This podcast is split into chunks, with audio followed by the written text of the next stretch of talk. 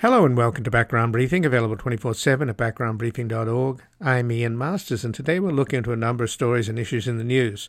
We'll begin with today's expected announcement from President Zelensky's office that the head of Ukraine's military will be replaced, which coincides with a Senate vote of 67 to 32 to advance a standalone bill with aid for Ukraine, Israel, and Taiwan, which faces an uncertain vote in the House. Joining us to discuss the former comedian turned wartime leader and the stark difference between the open and transparent nature of Ukrainian politics compared with the dictatorship behind the Kremlin walls, which just cancelled the token opposition candidate because he was gaining popularity, is Simon Shuster, a reporter for Time magazine based in New York City by way of Moscow, Kiev, and Berlin. He has previously covered Russia and the former Soviet Union for Reuters the Associated Press, the Moscow Times, and Foreign Policy, and his latest book just out is The Showman Inside the Invasion That Shook the World and Made a Leader of Vladimir Zelensky. We will discuss his latest article at Time magazine, This is the Way Out Inside Ukraine's Plan to Arm Itself.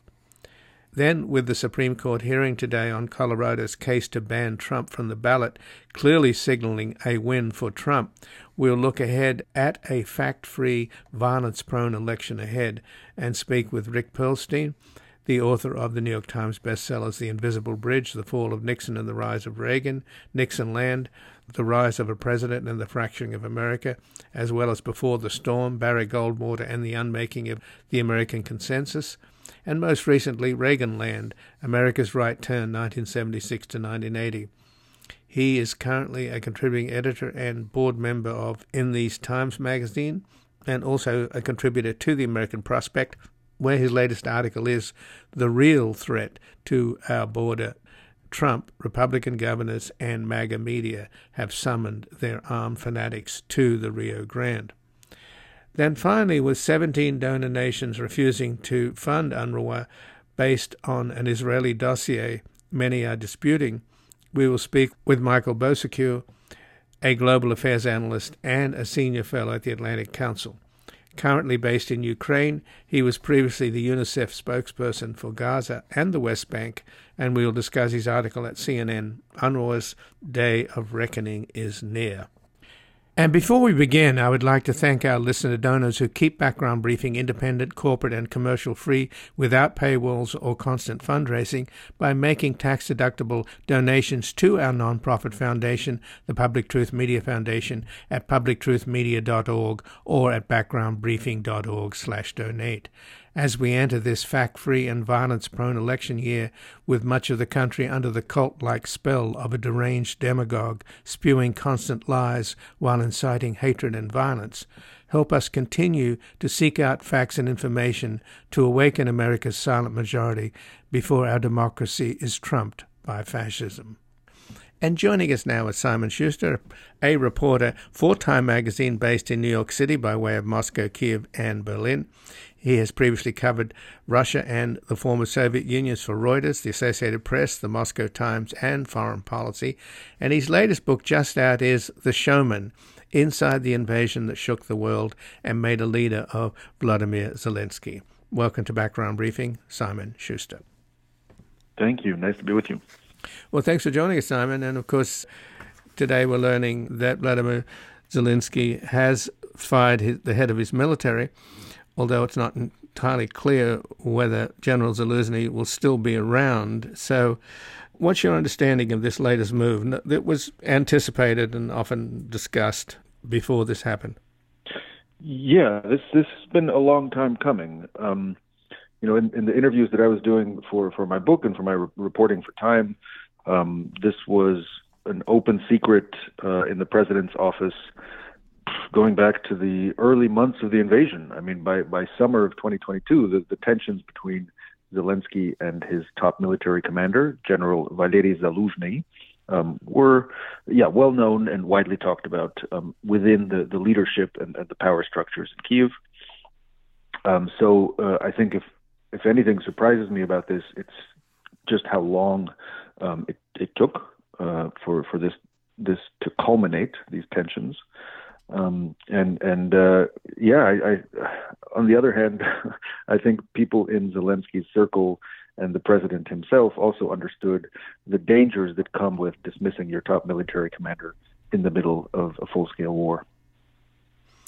So, how is he going to get around that? And obviously, it's not a good look for foreign donors. The Europeans have ponied up, uh, they've managed to get around Hungary's Orban to get about, what, $56 billion to Ukraine. And, and today, the Senate took its first vote uh, on a package that's no longer tied to immigration that ha- has money for Ukraine, Israel, and Taiwan. And the vote in the Senate today was 67 to 32. There are more votes to be taken, and its fate in the House is uncertain.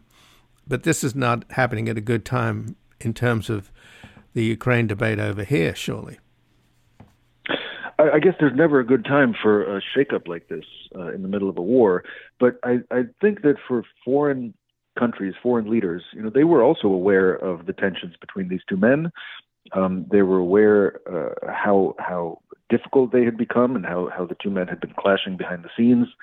So for, for a lot of the foreign donors, uh, I know that the, the foreign Western uh, military leaders that I've talked to, they wanted these tensions to be resolved one way or another. Um, you know, a, a, common point of view in, in the in the U.S. leadership and in Europe is that uh, Zelensky needs to have uh, a military command he trusts uh, and that he works with smoothly. Um, and, and that unfortunately wasn't the case um, with, with General Zaluzhny in, in, his, in his position, the position that he, he has now lost. Um, so I, I, think there is hope that um, this could result in a, um, a, a, smoother functioning of, of, the, of the War Council, of the High Command in Kiev. Uh, but I should say that General Zaluzhny uh, is extremely popular within the rank and file. He's he's a hero uh, and seen as a hero uh, among Ukrainians, among regular Ukrainians. He's vastly popular. So I, I, think this could lead to some instability, both within the ranks of the military and in society more generally. Speaking out in defense of uh, of General uh, but it depends. Um, I, I, I don't know. We haven't seen that yet, so we're still waiting for some some reaction, both from from uh, the rank and file, uh, from society, from from uh, other political leaders in Kiev. Um, it, it's it's a big step, and, and I think we're going to see the consequences playing out in the coming days and weeks, if not longer.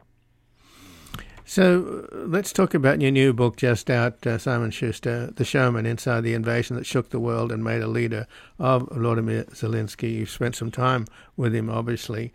The contrast between him and Putin could not be more stark in the sense that you know, we're talking about something that's happening transparently, which is a major shakeup at the top of a government.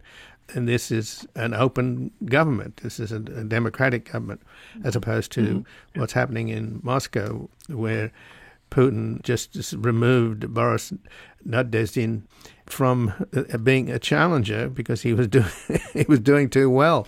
He got a petition going, and uh, I take it that the name somehow uh, echoes with the word hope. So what what's uh, the, the, situation in Russia in comparison to your mind? totally different. Yeah, in, Russia is uh, a, a full-on authoritarian state bordering on totalitarianism. You know, any idea that there are some kind of um, legitimate elections that Vladimir Putin is going to hold with any any competitors is ridiculous. Uh, you know, I uh, lived and worked in Russia between 2006 and 2013, when there there were some kind of street protests, there was some kind of opposition.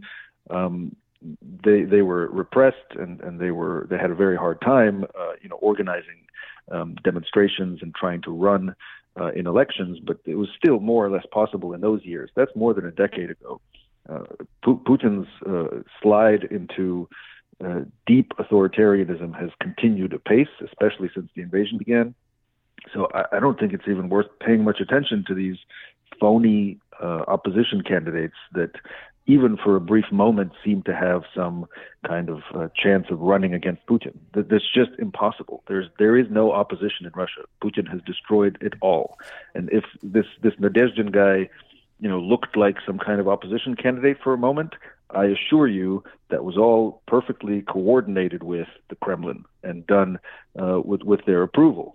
Um, yes, if if if he's now being kind of pushed aside and, and asked to step down or step aside, um, that may be because even this kind of phony opposition was deemed by Putin and his and his cronies as a little bit too dangerous and too close to real democracy. But I assure you, it's no such thing. This is all for show. So, we've had here in this country, of course, political leaders who were former actors like Ronald Reagan and I guess to some extent Donald Trump, given The Apprentice, which was, of course, made the impression that he was a great businessman, when in fact the, the record pretty much just makes clear, you know, with all his bankruptcies and others, that he wasn't quite the great businessman that uh, this series presented, and obviously helped him frame himself that way to the electorate. And he did get elected, of course, in 2016. So it's amazing, though, that you could have an actor who who is a comedian who sort of almost overnight becomes this incredible wartime leader. I find it stunning. So you've chronicled it. What's your impression of this amazing transition? I'd say it's more of an evolution. Yeah, I mean, we, we saw him appear, many of us, uh, kind of fully formed as a wartime leader um, in the early days of the invasion in 2022. Um, and it's true, the starkest transformation when he really stepped into the role of some kind of Churchillian head of state um, leading his country into war. Um, that transformation was was uh, most most stark and visible in, in those early days, but but really his transition has taken longer. You know, he transitioned from a comedian into a politician. Many people first saw Zelensky and learned the name Zelensky during um, Donald Trump's first impeachment uh, in 2019, uh, a scandal in which Zelensky, of course, played a, a, a leading uh, role, or at least an important role. Um, and you know, over time, I've I've I've spent time with him through the through the years of his presidency, um, over the last four years or so, and and I've seen him evolve from a fairly fairly naive, um, optimistic, easygoing guy into this steely, very tough, very driven uh, wartime leader, such that I find it hard to even believe today that, that this we're talking about the same person uh, from 2019 to to today. Uh, the the transformation has been that that stark and, and extreme. And what about some of the criticism of him in the extent to which even he was considered to be more Russian than than Ukrainian? Is there anything to that? Well, part of the part of the evolution in his in his personality um, is that you know with the start of the full scale invasion and and really through his his career in politics more generally when he when he became president in 2019 he has actively tried to kind of um, uh, embody the Ukrainian state and certainly since the invasion started in 2022 kind of rip the Russianness out of himself. Um, that has to do with with the language he speaks. You know, this came through very very clearly in, in my time with him and our interviews. You know, he prefers Ukrainian now. That is the language of the state, even though he grew up speaking Russian. He's from a Russian speaking family, a Russian speaking part of the country. Uh, and it, it went down even to kind of cultural things, personal things, like the movies that he watched. Uh, you know, he couldn't stand the Soviet comedies that he grew up on uh, after what Russia has done um, in in the full scale invasion of Ukraine. So he's he's very consciously uh, and and um, with with a lot of uh, focus tried to separate himself from, as he put it, everything linked to the past, meaning the Soviet past, the the time when Russia dominated Ukraine and and was one country with Ukraine under the Soviet Union. Um, he sees his main goal, or one of his main goals in this war, is, is to break those bonds of empire that uh, that Russia once had uh, over Ukraine, um, and and that's fundamentally what he wants to achieve to to achieve that full independence uh, for for the Ukrainian nation from from its former Russian overlords. Well, the common uh, phrase I understand describing Russians that the Ukrainians are using is Rashists, which is a play on the word Russia and fascist. Of course, the uh-huh. irony being that the, from day one, Putin and his minions have tried to frame this as a war against Ukrainian fascists, which is, of course, an absurdity and a very cynical one at that. Does he? Yeah. I mean, we know we know Zelensky hates Putin with a passion, but how does he feel about the Russian people? Because it's really depressing to the extent to which the Russian people do support this war, and obviously they've been propagandized enormously and brainwashed. But at the same time, how does he hold the Russian people responsible for going along with Putin? Yeah, that's been an, an interesting evolution and transformation in his thinking as well. Um, you know, early in the invasion, um, it surprised me the extent to which he still felt that he could speak to the Russian people, convince them to rise up against Putin and against this war. Um, he he believed longer than many of his advisors that this this was still possible, that the Russian people were just afraid to speak out, and if only he could reach them somehow, he could uh, inspire them to resist this war. But over time, you know, uh, as the days passed, I, I saw him growing, uh, well, losing those illusions. Um, and uh, I think by the end of the first year of the invasion, he he had completely lost hope in in uh, the in Russian society. Um, even some of the actors and producers and movie makers that he used to work with and be friends with, you know, he he he has no hope that they might uh, support Ukraine or stand up against this this horrific invasion, and that's been very painful for him. You know, I, I think it, it forced him again to to confront the fact that these once brotherly nations are nothing of the sort. That they're going to be enemies for probably a generation at least.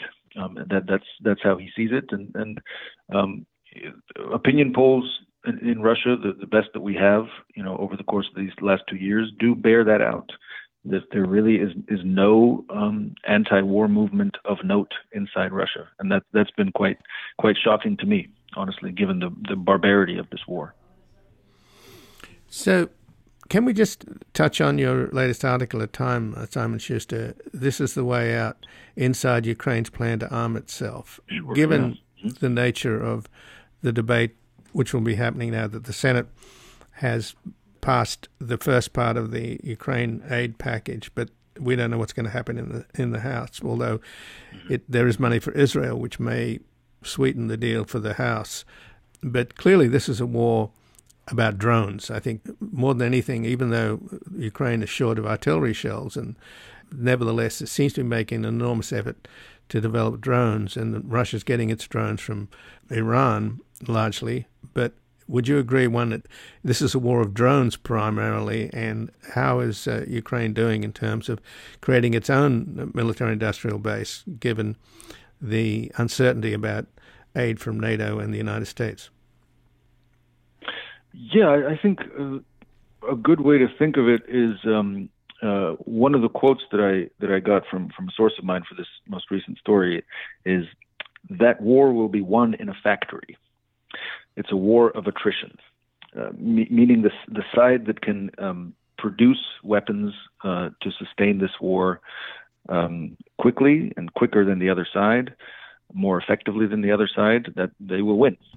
Um, that's putting it quite starkly. Um, I, I, think it has to do with much more than drones. Uh, drones have been, I think, the most noticeable uh, innovation and, and, difference between this war and previous wars that we've seen uh, on this kind of scale. Um, drones have really shown their their ability to render, for example, tanks more or less obsolete.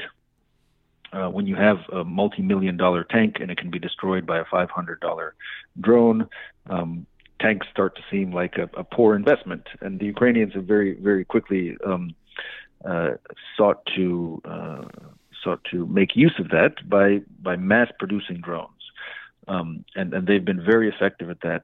Um, but it's that's really not going to do the job for them. Um, they understand that they also need to produce really much cruder weapons like artillery shells, um, like armored armored personnel carriers to to move their troops around the battlefield Um, and they're trying to do that uh, as fast as possible. One of the reasons President Zelensky and his team have been so focused on uh, ramping up that uh, domestic military production inside Ukraine is that, yes, they see that the support from the West, the shipments of arms from the West, uh, they're declining. Um, President Zelensky has talked about talked about that a lot, in particular when it relates to artillery shells, which are expended at an enormous rate um, along the front lines, um, even today, every day. So they they see that, and, and one of the ways they're trying to ensure that they can sustain this fight for as long as they feel is necessary is, is ramping up that domestic production of weapons. They've told me that that won't do the job entirely, so they still are reliant on Western support. They still need that support to come through, but they're trying at least to to hedge against a decline uh, in that in that support by by uh, reviving those factories uh, inside Ukraine. So, just in closing, then, Simon Shuster, how do you think we're going to end up in a in a few days' time when the dust has settled in terms of the shake-up at the top in Ukraine and what's happening in in the Senate and the House here in the United States? Um, with the Senate and the House, I'm, I'm, not such an expert in U.S. politics, but um, I, I, think with the shakeup in Kiev where I've where I've done pretty much all my reporting um, since the invasion started, um, we're going to have to wait to see what General Zaluzhny says. Uh, we've only heard news of the dismissal, uh, the general's dismissal from the, the president's office. Uh, we have to wait and see what Zaluzhny says about it. Um, for example, does he make any move into politics? Um, does he side with one of the opposition parties?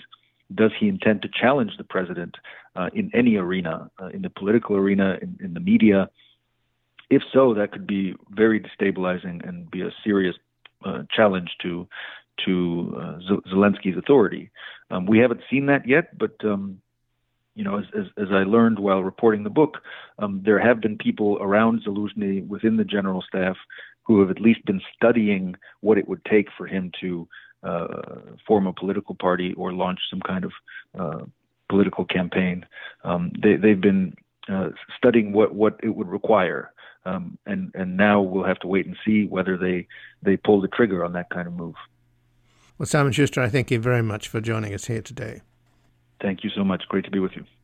And again, I've been speaking with Simon Shuster, who's a reporter for Time magazine based in New York City by way of Moscow, Kiev, and Berlin. He has previously covered Russia and the former Soviet Union for Reuters, the Associated Press, the Moscow Times, and Foreign Policy. And his latest book, just out, is The Showman Inside the Invasion That Shook the World and Made a Leader of Vladimir Zelensky. We're going to take a brief station break. We're back looking into today's Supreme Court hearing on Colorado's case to ban Trump from the ballot, which clearly signaled a win for Trump. And we'll look ahead at a fact free, violence prone election ahead.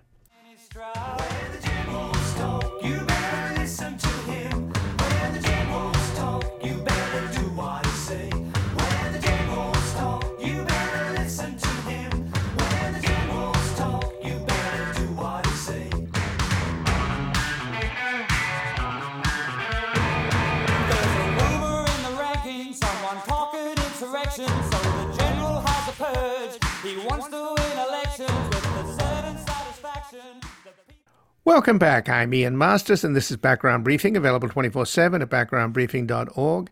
And joining us now is Rick Perlstein, who's the author of the New York Times bestsellers The Invisible Bridge, The Fall of Nixon and the Rise of Reagan, Nixonland, The Rise of a President and the Fracturing of America, as well as Before the Storm, Barry Goldwater and the Unmaking of the American Consensus, and most recently, Reaganland, America's Right Turn, 1976 to 1980. He's currently a contributing editor and a board member of in these Times magazine, and has also contributed to the American Prospect, where his latest article is The Real Threat to Our Border Trump, Republican governors, and MAGA media have summoned their armed fanatics to the Rio Grande. Welcome to Background Briefing, Rick Perlstein. Hey, Ian, it's good to be back with you. Well, thanks for joining us, Rick. And of course, today's been a very busy news day. The latest breaking news comes from the special counsel investigating Biden's retention of classified documents. He found that guilty, right?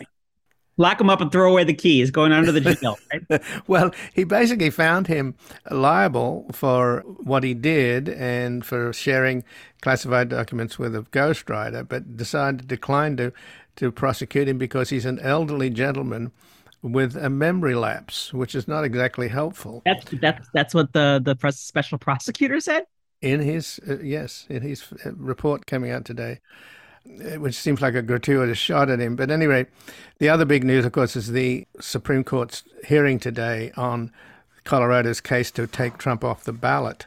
And what was interesting about that was, first of all, it's it's obvious that the Supreme Court are going to rule in Trump's favor, and that the Colorado lawyers didn't do a particularly good job.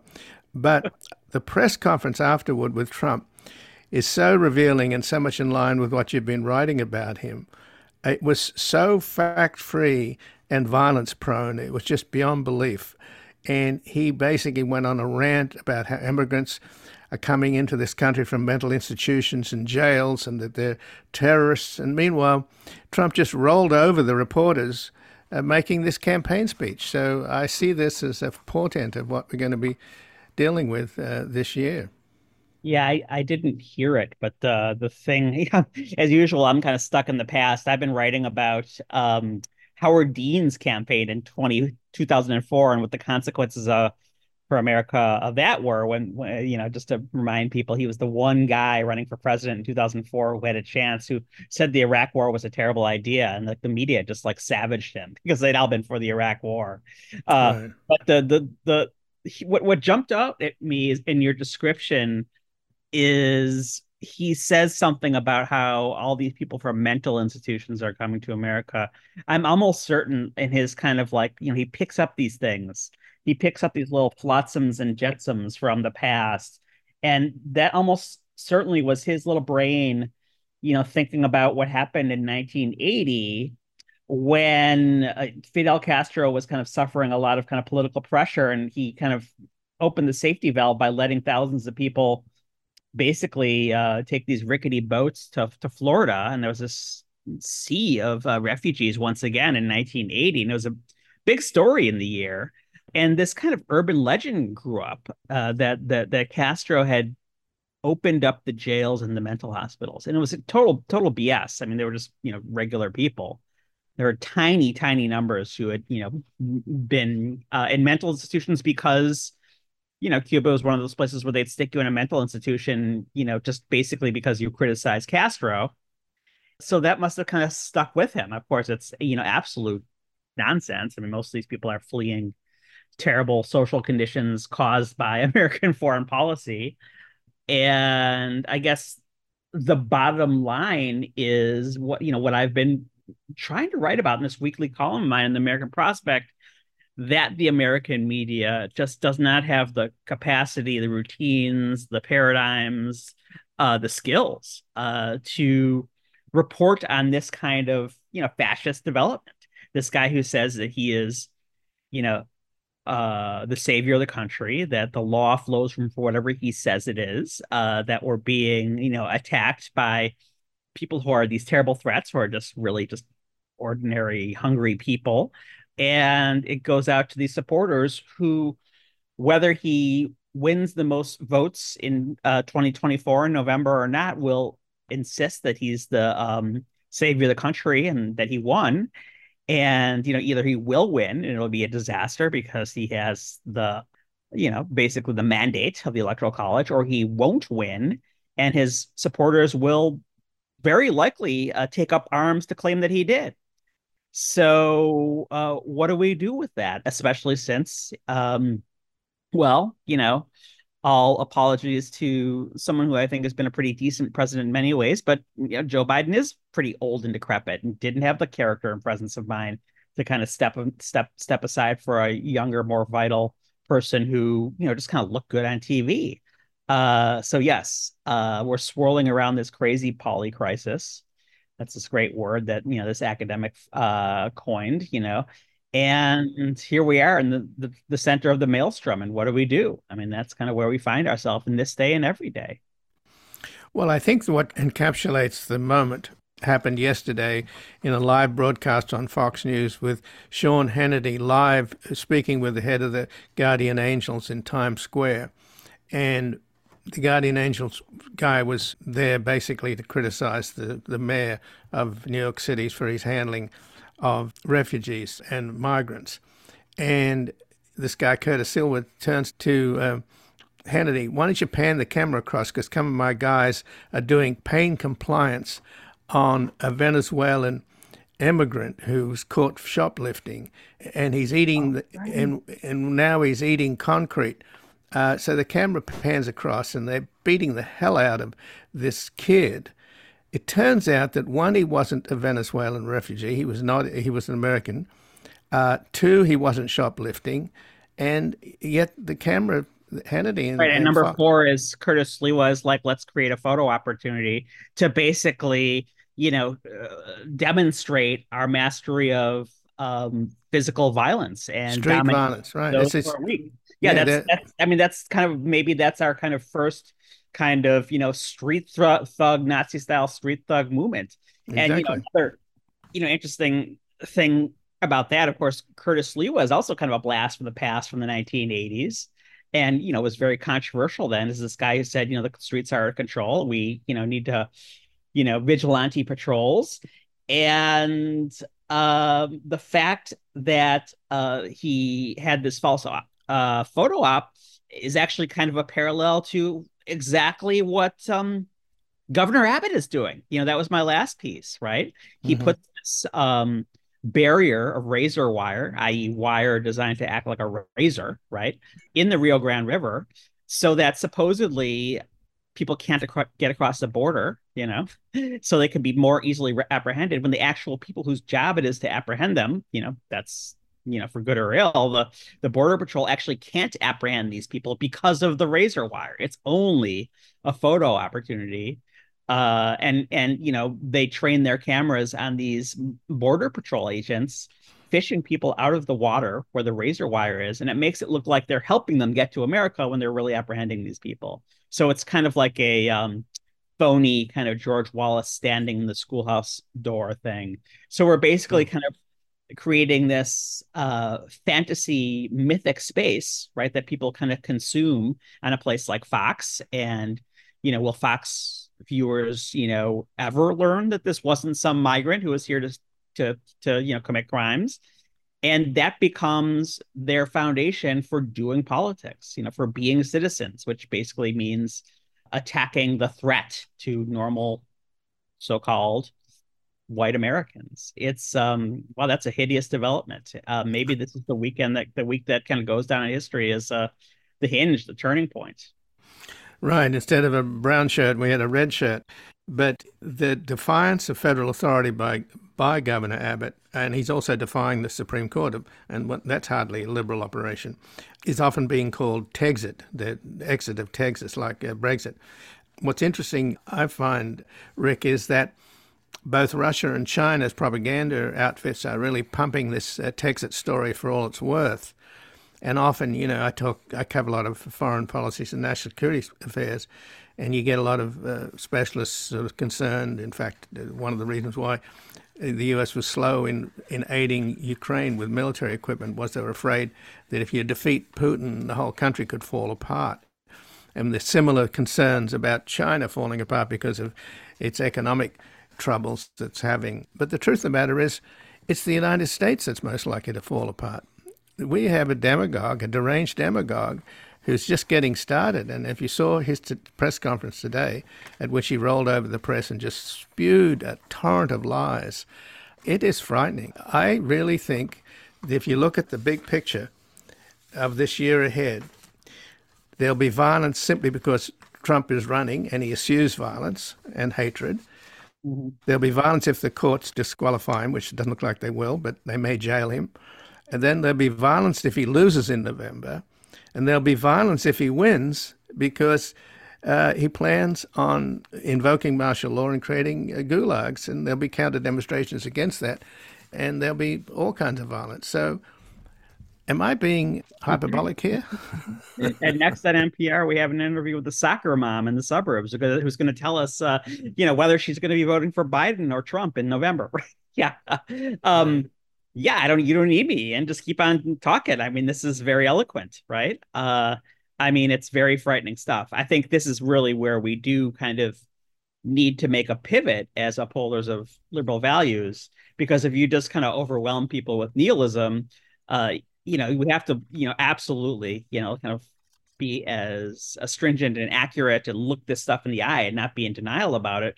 But you know, there really are alternatives, right? And these hinge movements movements are when the alternatives, you know, are most important. I mean, my last radio interview with with a guy in Madison, Wisconsin, and he's like, "What do we do? What do we do?" And I said, "Well, you guys did it, right? You guys all showed up for the election for the Supreme Court justice in Wisconsin that turned out to be, you know, uh, the justice that uh, just overruled the kind of gerrymandering that destroyed democracy in Wisconsin, right?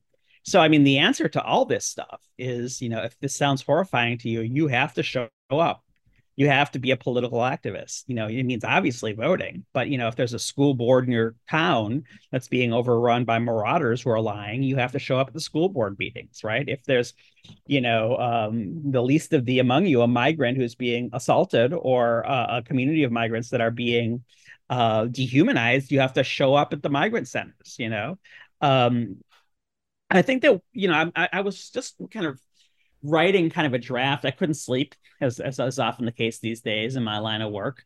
And I woke up in the middle of the night a couple days ago, and I started writing a column. And I said one of the most important things that the the political right accomplished, you know, over really since the since before the Goldwater uh, election, which was the subject of my first book. Uh, that would be in 1960, you know, the election in 1964 was they basically took everyone in America who kind of had a conservative temperament. You know, whether it was um, Orthodox preachers, you know, evangelicals, or really any religion, priests, whatever. Um, you know, people in the military, cops, um, you know, masters of the universe who wanted free reign to be plutocrats, anyone who kind of had a conservative cast of mind and turned them into a conservative political activist, made them understand that their way of life was under threat. The things they took for granted were going to go away unless they showed up, right? And one of the failings of the Democrats and liberals too, um, in the last, you know, let's say 40 years since the the shell shock of Reaganism, is that every person of liberal temperament, whether they're, you know, like a therapist or a scientist or someone who just loves nature or someone who has a, you know, corner cafe and sees it as a pillar of the community, they don't see themselves as political activists. In fact, they might uh, abjure politics. They think it's too much. It's just it's you know it's just too much conflict. That all we need to do is kind of um, love each other and get along, right? And that's what kind of has to change. You know, people have to really understand the things you kind of take for granted that you know a scientist can say what he says based on his evidence and and you know get his recommendations taken. You know that um you know people think it's good for america to be diverse you know good for americans to speak lots of languages all this stuff you know? Uh that that that is really what's up for grabs these days the most basic taken for granted stuff. And you know if you're not seeing this as something that's threatened and that you can do something about it maybe you're part of the problem. You know, you can't be neutral in a moving train, and this train is moving very far to the right. Well, in many ways, though, uh, Rick, I think the sort of the nub of the anxiety that's out there that Trump captured in terms of angry white men, uh, working class men, and basically his the MAGA constituency, is the fact that being simply born white no longer confers privilege. Yeah. And it seems that there's just so many people that can't deal with that. Yeah, it's it's it's so true. I mean, I'm just kind of like reading some of the kind of history of Christianity in America. You know, and until the 1950s, and say kind of an Ivy League school, they just wouldn't hire a, a, a, a say a philosophy professor who wasn't Christian, right? And mm-hmm. so Christians really were kind of dominant. They were just kind of taken for granted as the people who ran the country. And you know that starts changing, and you get the 60s, right? You know uh, the dominance of you know that you know kind of anyone who you know can kind of wear a hair, hard hat and swing a hammer can get a job in a factory and you know kind of have a reasonably decent life. That's gone for good. There's lots of scapegoating because of that economic anxiety. That's where you know frankly the, the a lot of the failings of the democrats and their turn to neoliberalism is the problem.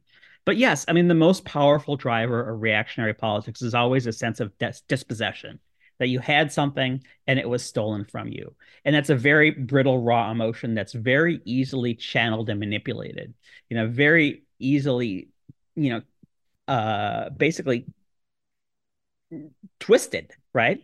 I mean, if the factory factory is gone in your town, unfortunately, within the American context, the response isn't, you know, oh, let's figure out what are the economic policies that made it more profitable to move this factory out of this union town and move it to Mexico. It's the Mexicans must be stealing my job, right?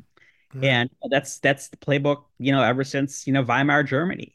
So you know, as is so often in these situations, you know, solidarity is the answer. You know, seeing seeing yourself as your your neighbor's keeper, your brother's keeper, your sister's keeper.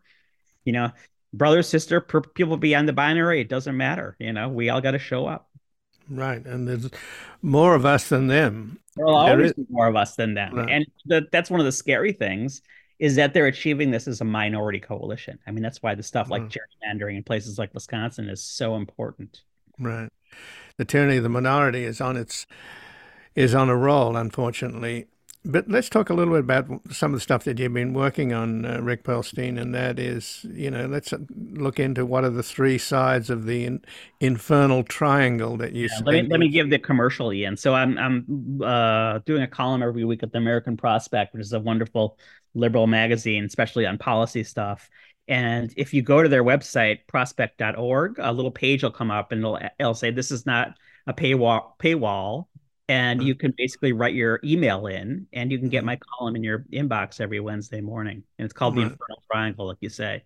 Right. But what needs to be done to break the Infernal Triangle in order to preserve democracy? I mean, it's it's it's it's not very mystical, right? I mean, it's uh, it's you know, we have more people than they do, but we haven't been showing up. You know, the liberals haven't been showing up. You know, they say, you know, one of the I, th- I think one of the most dangerous things Barack Obama did to help lead us to this point is whenever he didn't like something, whenever he thought someone was acting, you know, selfishly in Washington or, you know, kind of um, being demagogic or uh, not negotiating or, you know, just kind of playing tricks. He had a synonym for anything bad, and that and, uh, synonym was politics, right? They're being political, right? And that was a very dangerous thing to say because the answer to all this is politics. The answer answer is being political. You know, like I said, not just voting, but you know, making sure that everyone you know votes, making sure that everyone you know, you know, is not just exhausted, you know, from you know this onslaught of terrible news, but you know that they understand the stakes. I mean, yes, almost certainly, if he loses the electoral college, uh, Donald Trump, you know, will try shenanigans. His followers will try shenanigans, but that will be a lot harder if the official tally is that Donald Trump won 40% of the vote instead of 49% of the vote, right? So it's really true that, you know, every freaking vote is going to count in November. Well, Rick, we've run out of time, but I thank you very much for joining us here today. I appreciate it. Okay, well, keep on doing what you do, Ian. Cheers. Cheers. And again, I've been speaking with Rick Perlstein, who's the author of the New York Times bestsellers The Invisible Bridge, The Fall of Nixon and the Rise of Reagan, Nixonland, The Rise of a President and the Fracturing of America, as well as Before the Storm, Barry Goldwater and the Unmaking of, of the American Consensus, and most recently Reaganland, America's Right Turn, 1976 to 1980. He's currently a contributing editor and board member of In These Times magazine, and is also a contributor to The American Prospect, where his latest column is the real threat at our border. Trump, Republican governors, and MAGA media have summoned their armed fanatics to the Rio Grande. We're going to take a brief station break. We're back looking into how 17 donor nations are refusing to fund UNRWA based upon an Israeli dossier many are disputing.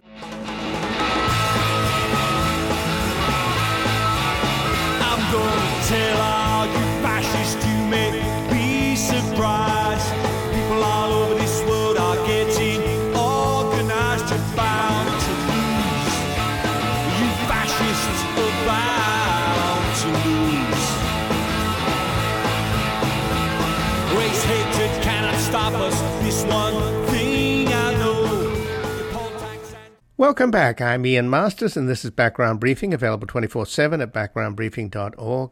And joining us now from Ukraine is Michael Bociurkiw, who is a global affairs analyst and a senior fellow at the Atlantic Council. Currently based in Ukraine, he was previously the UNICEF spokesperson for Gaza and the West Bank. And he has an article at CNN UNRWA's Day of Reckoning is Near. Welcome to Background Briefing, Michael Bociurkiw. Good to be with you. Thank you for having me. Well, thanks for joining us, Michael. And uh, since you spent a lot of time in Gaza as the UNICEF spokesperson for Gaza and the West Bank, obviously you had a lot of dealings with UNRWA, the United Nations Relief and Works Agency for Palestine refugees. And it's really on life support now.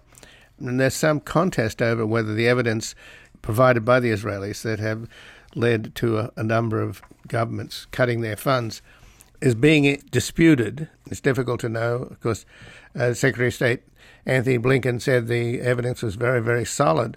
So, will we get some clarity? I know that the Secretary General of the UN has begun an independent investigation. So, mm-hmm. what's your expectation on when there'll be some clarity about whether or not the charges that UNICEF had these Hamas fighters within the 13,000 workers that they have in Gaza? Sure. Well, um, yeah, the charges about these 12 or 13 UNRWA workers are quite serious. UNRWA says it was dealt with immediately and they were fired, and that uh, their position on this this is um, a few bad apples among 13,000 workers in Gaza and 30,000 uh, region wide. Now, uh, the Israelis also say they've uh, produced a dossier which they've distributed to donor countries, and um, donor countries represent 90% of UNRWA's budget, if not more. So they're very, very important. Uh, I've heard a lot of criticism of that particular dossier that the evidence is flimsy. I have not seen it myself, so I don't want to speculate. But I think at the end of the day is that an independent uh, investigation should take place. UNRWA investigating UNRWA or the UN investigating the UN just doesn't work.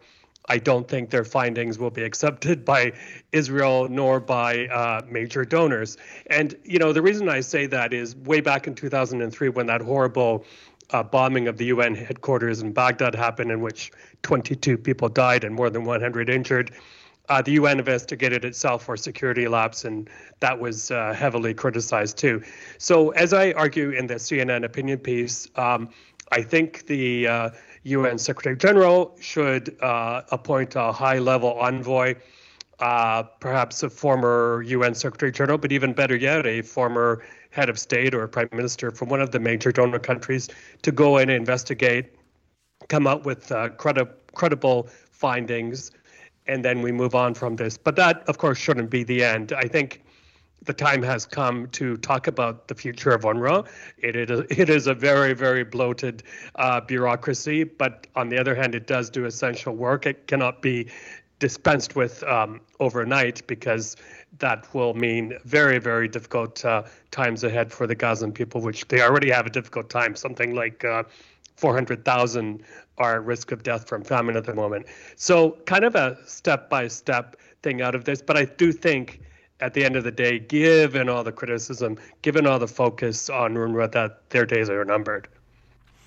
So there's nine of the major donors have suspended their funding, including the US and the UK, and done so indefinitely, based upon these allegations from Israel. But it was only uh, what the, the mandate for UNRWA from these Western countries was renewed in December of 2022 mm-hmm. by a majority Correct. of UN General Assembly members until June of 2026. But the US and Israel voted against that. So, what's the US position? Why, why would they vote against continuing the mandate for UNRWA, but nevertheless yeah. pony up the money? Yeah, sure. Well, I think actually now we're up to an astounding 17 donor countries that have suspended uh, funding, according to CNN, the last of which is uh, Sweden. Um, you're right. Uh, the mandate was recently renewed for three years. Um, Israel and U.S. Uh, did not uh, vote for it. Uh, I think that's more of the two countries being close allies voting in lockstep than anything else. Um, if you listen to the recent statements of uh, U.S. Secretary of State uh, Blinken, you'll uh, get the impression that yes, for the moment, UNRWA is needed. There's no one, as again I argue in the piece, no other single entity. Um, in the Gaza Strip, operational in the Gaza Strip, that can replace it or that has the lift capacity. And if I could give you a quick example, for example, us as UNICEF, we would, for example, um, promote and handle vaccination in the Gaza Strip uh, and in the West Bank. We would work with the respective ministries of health. And in many instances, you know, goods like that are handed over to UNRWA to do the actual implementation because they have a lot of health workers, they have the facilities, uh, that sort of thing. Whereas, you know, they basically um, operate uh, as a uh, almost a municipal bureaucracy. They handle everything from you know sanitation to schoolings to health facilities, you name it, um, caring for a, a, population equal to the size of Philadelphia. So it's a huge uh, caseload. But what we would do is handle more of the softer interventions, psychosocial interventions. We would, um, for example, uh, organize uh, shadow municipal, municipality councils for kids so that they can learn, they can be active, and that sort of thing.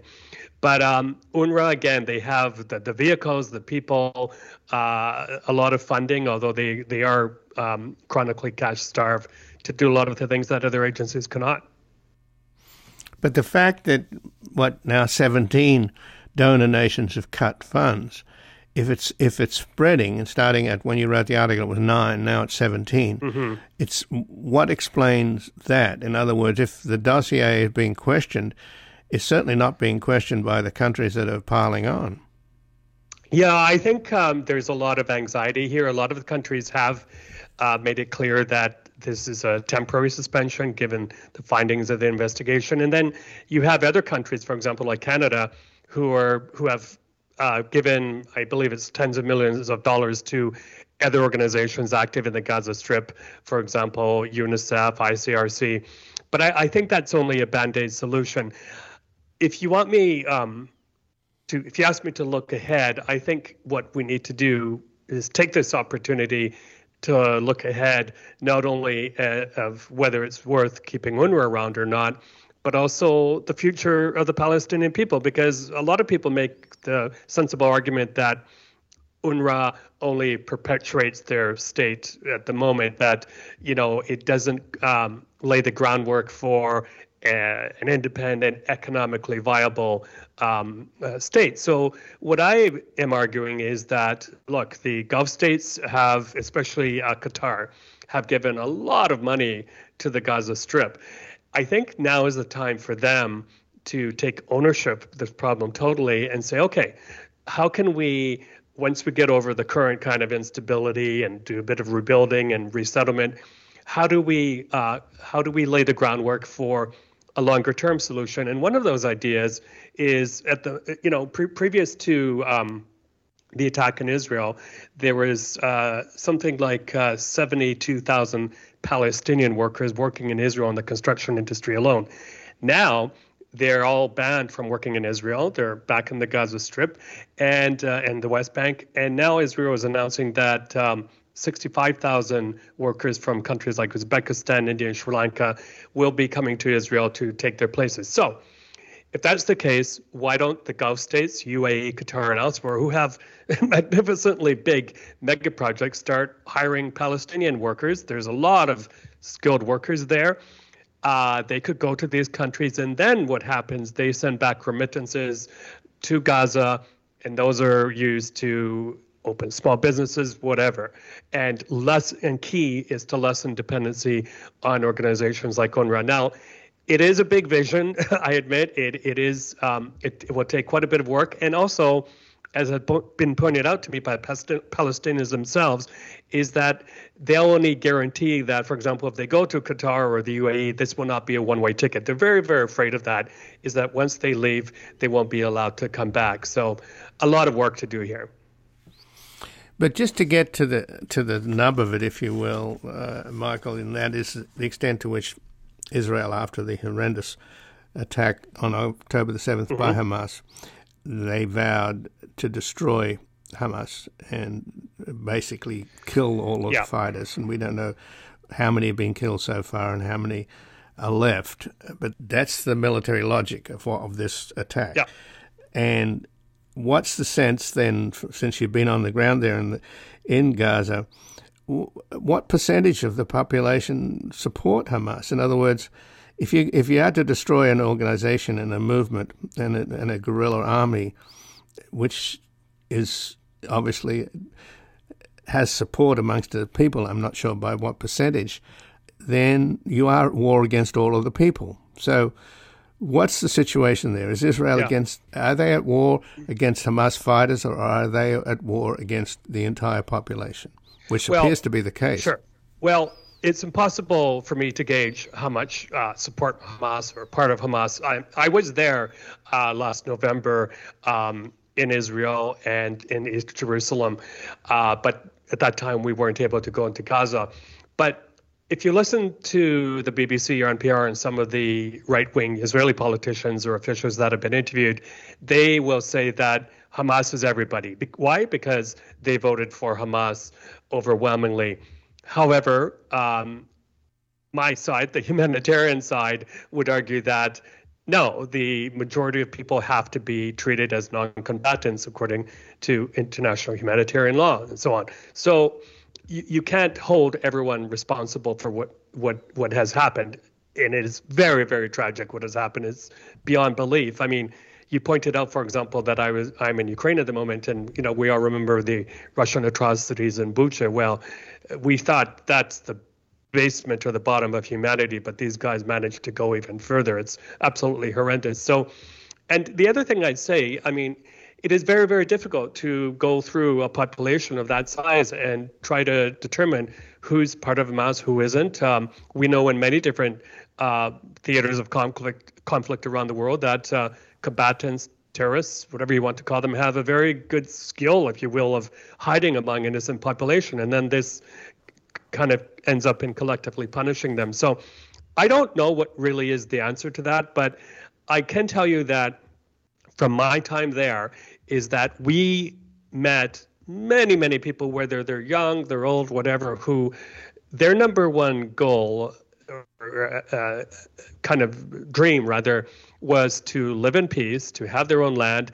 And I have to say this because we did work so intimately with a lot of young kids and teenage kids is that without exception they would tell us that you know i want to go to school i want to open my own business or i want to go abroad to to study and do good and support my family and this is exactly the type of thing i would argue that keeps young kids out of trouble right remember our parents used to tell us that idle hands are troubled hands but we uh, really saw, you know, like a lot of Palestinian mothers we spoke to would say, look, my, my wish is really for my kids to get a good education. The problem at that time, way back in 2005, 2006, was that a lot of kids were actually denied access to their foreign education, even though they were accepted, even though they had visas and so on.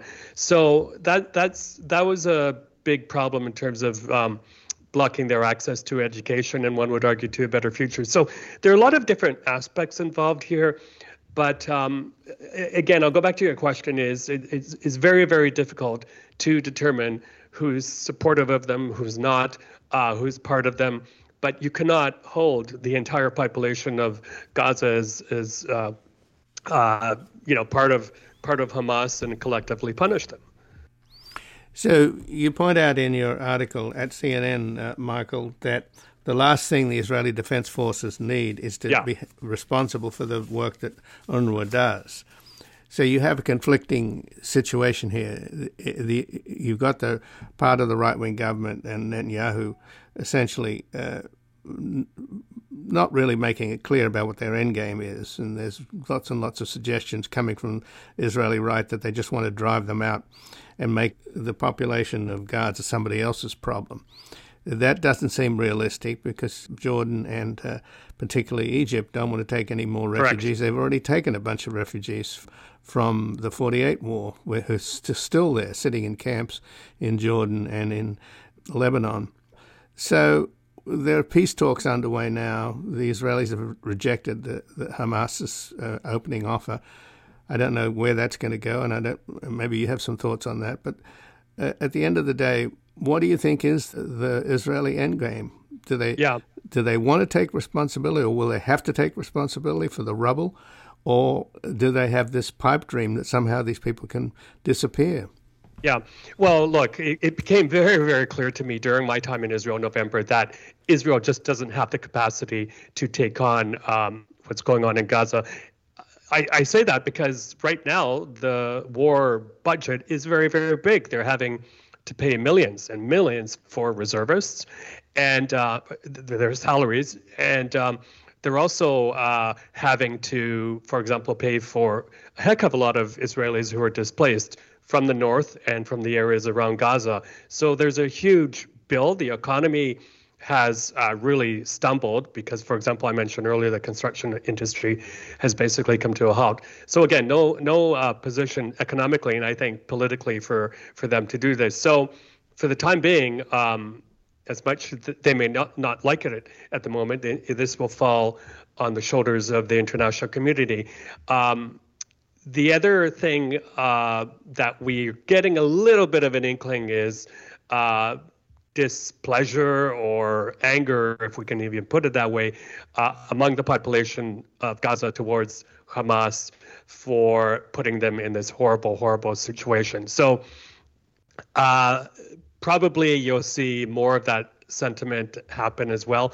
But again, I'll repeat what I, I, said in the piece and what I said earlier in this interview is that I think a lot of uh, the capability uh, to uh, pull the Gazans out of their current situation uh, in a humanitarian and economic sense is within the capacity of the Gulf states, the oil rich Gulf states such as uh, Qatar and UAE. Uh, and I think a very, very quick way to provide uh, uh, this economic stimulus and perhaps we can even put it as a glimmer of hope for the future is to open up a lot of uh, positions for skilled Palestinians these, within these countries to come and work. And again, the remittances that will come back would be huge. But of course, in order for this to happen, you need the cooperation of Israel because they uh, control the access and uh, they would control uh, the, the money flows and things like that.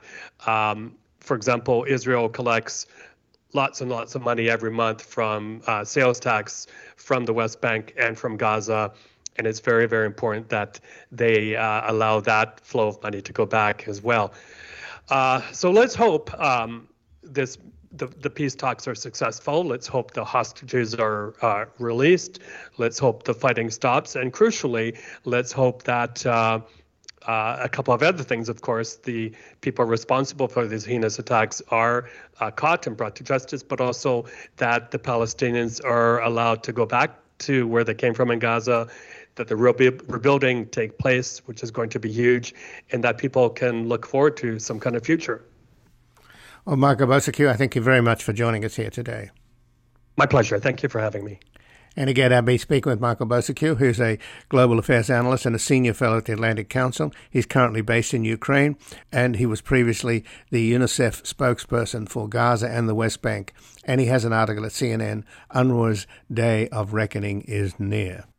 This has been Background Briefing. I'm Ian Masters, and I'd like to thank producer Graham Fitzgibbon and assistant producer Evan Green to help us sustain this program into the future and ensure it remains free to all. Please take a moment to support us by going to backgroundbriefing.org/donate or publictruthmedia.org where you will find our non-profit Public Truth Media Foundation, where your tax-deductible donations, large and small, keep us broadcasting.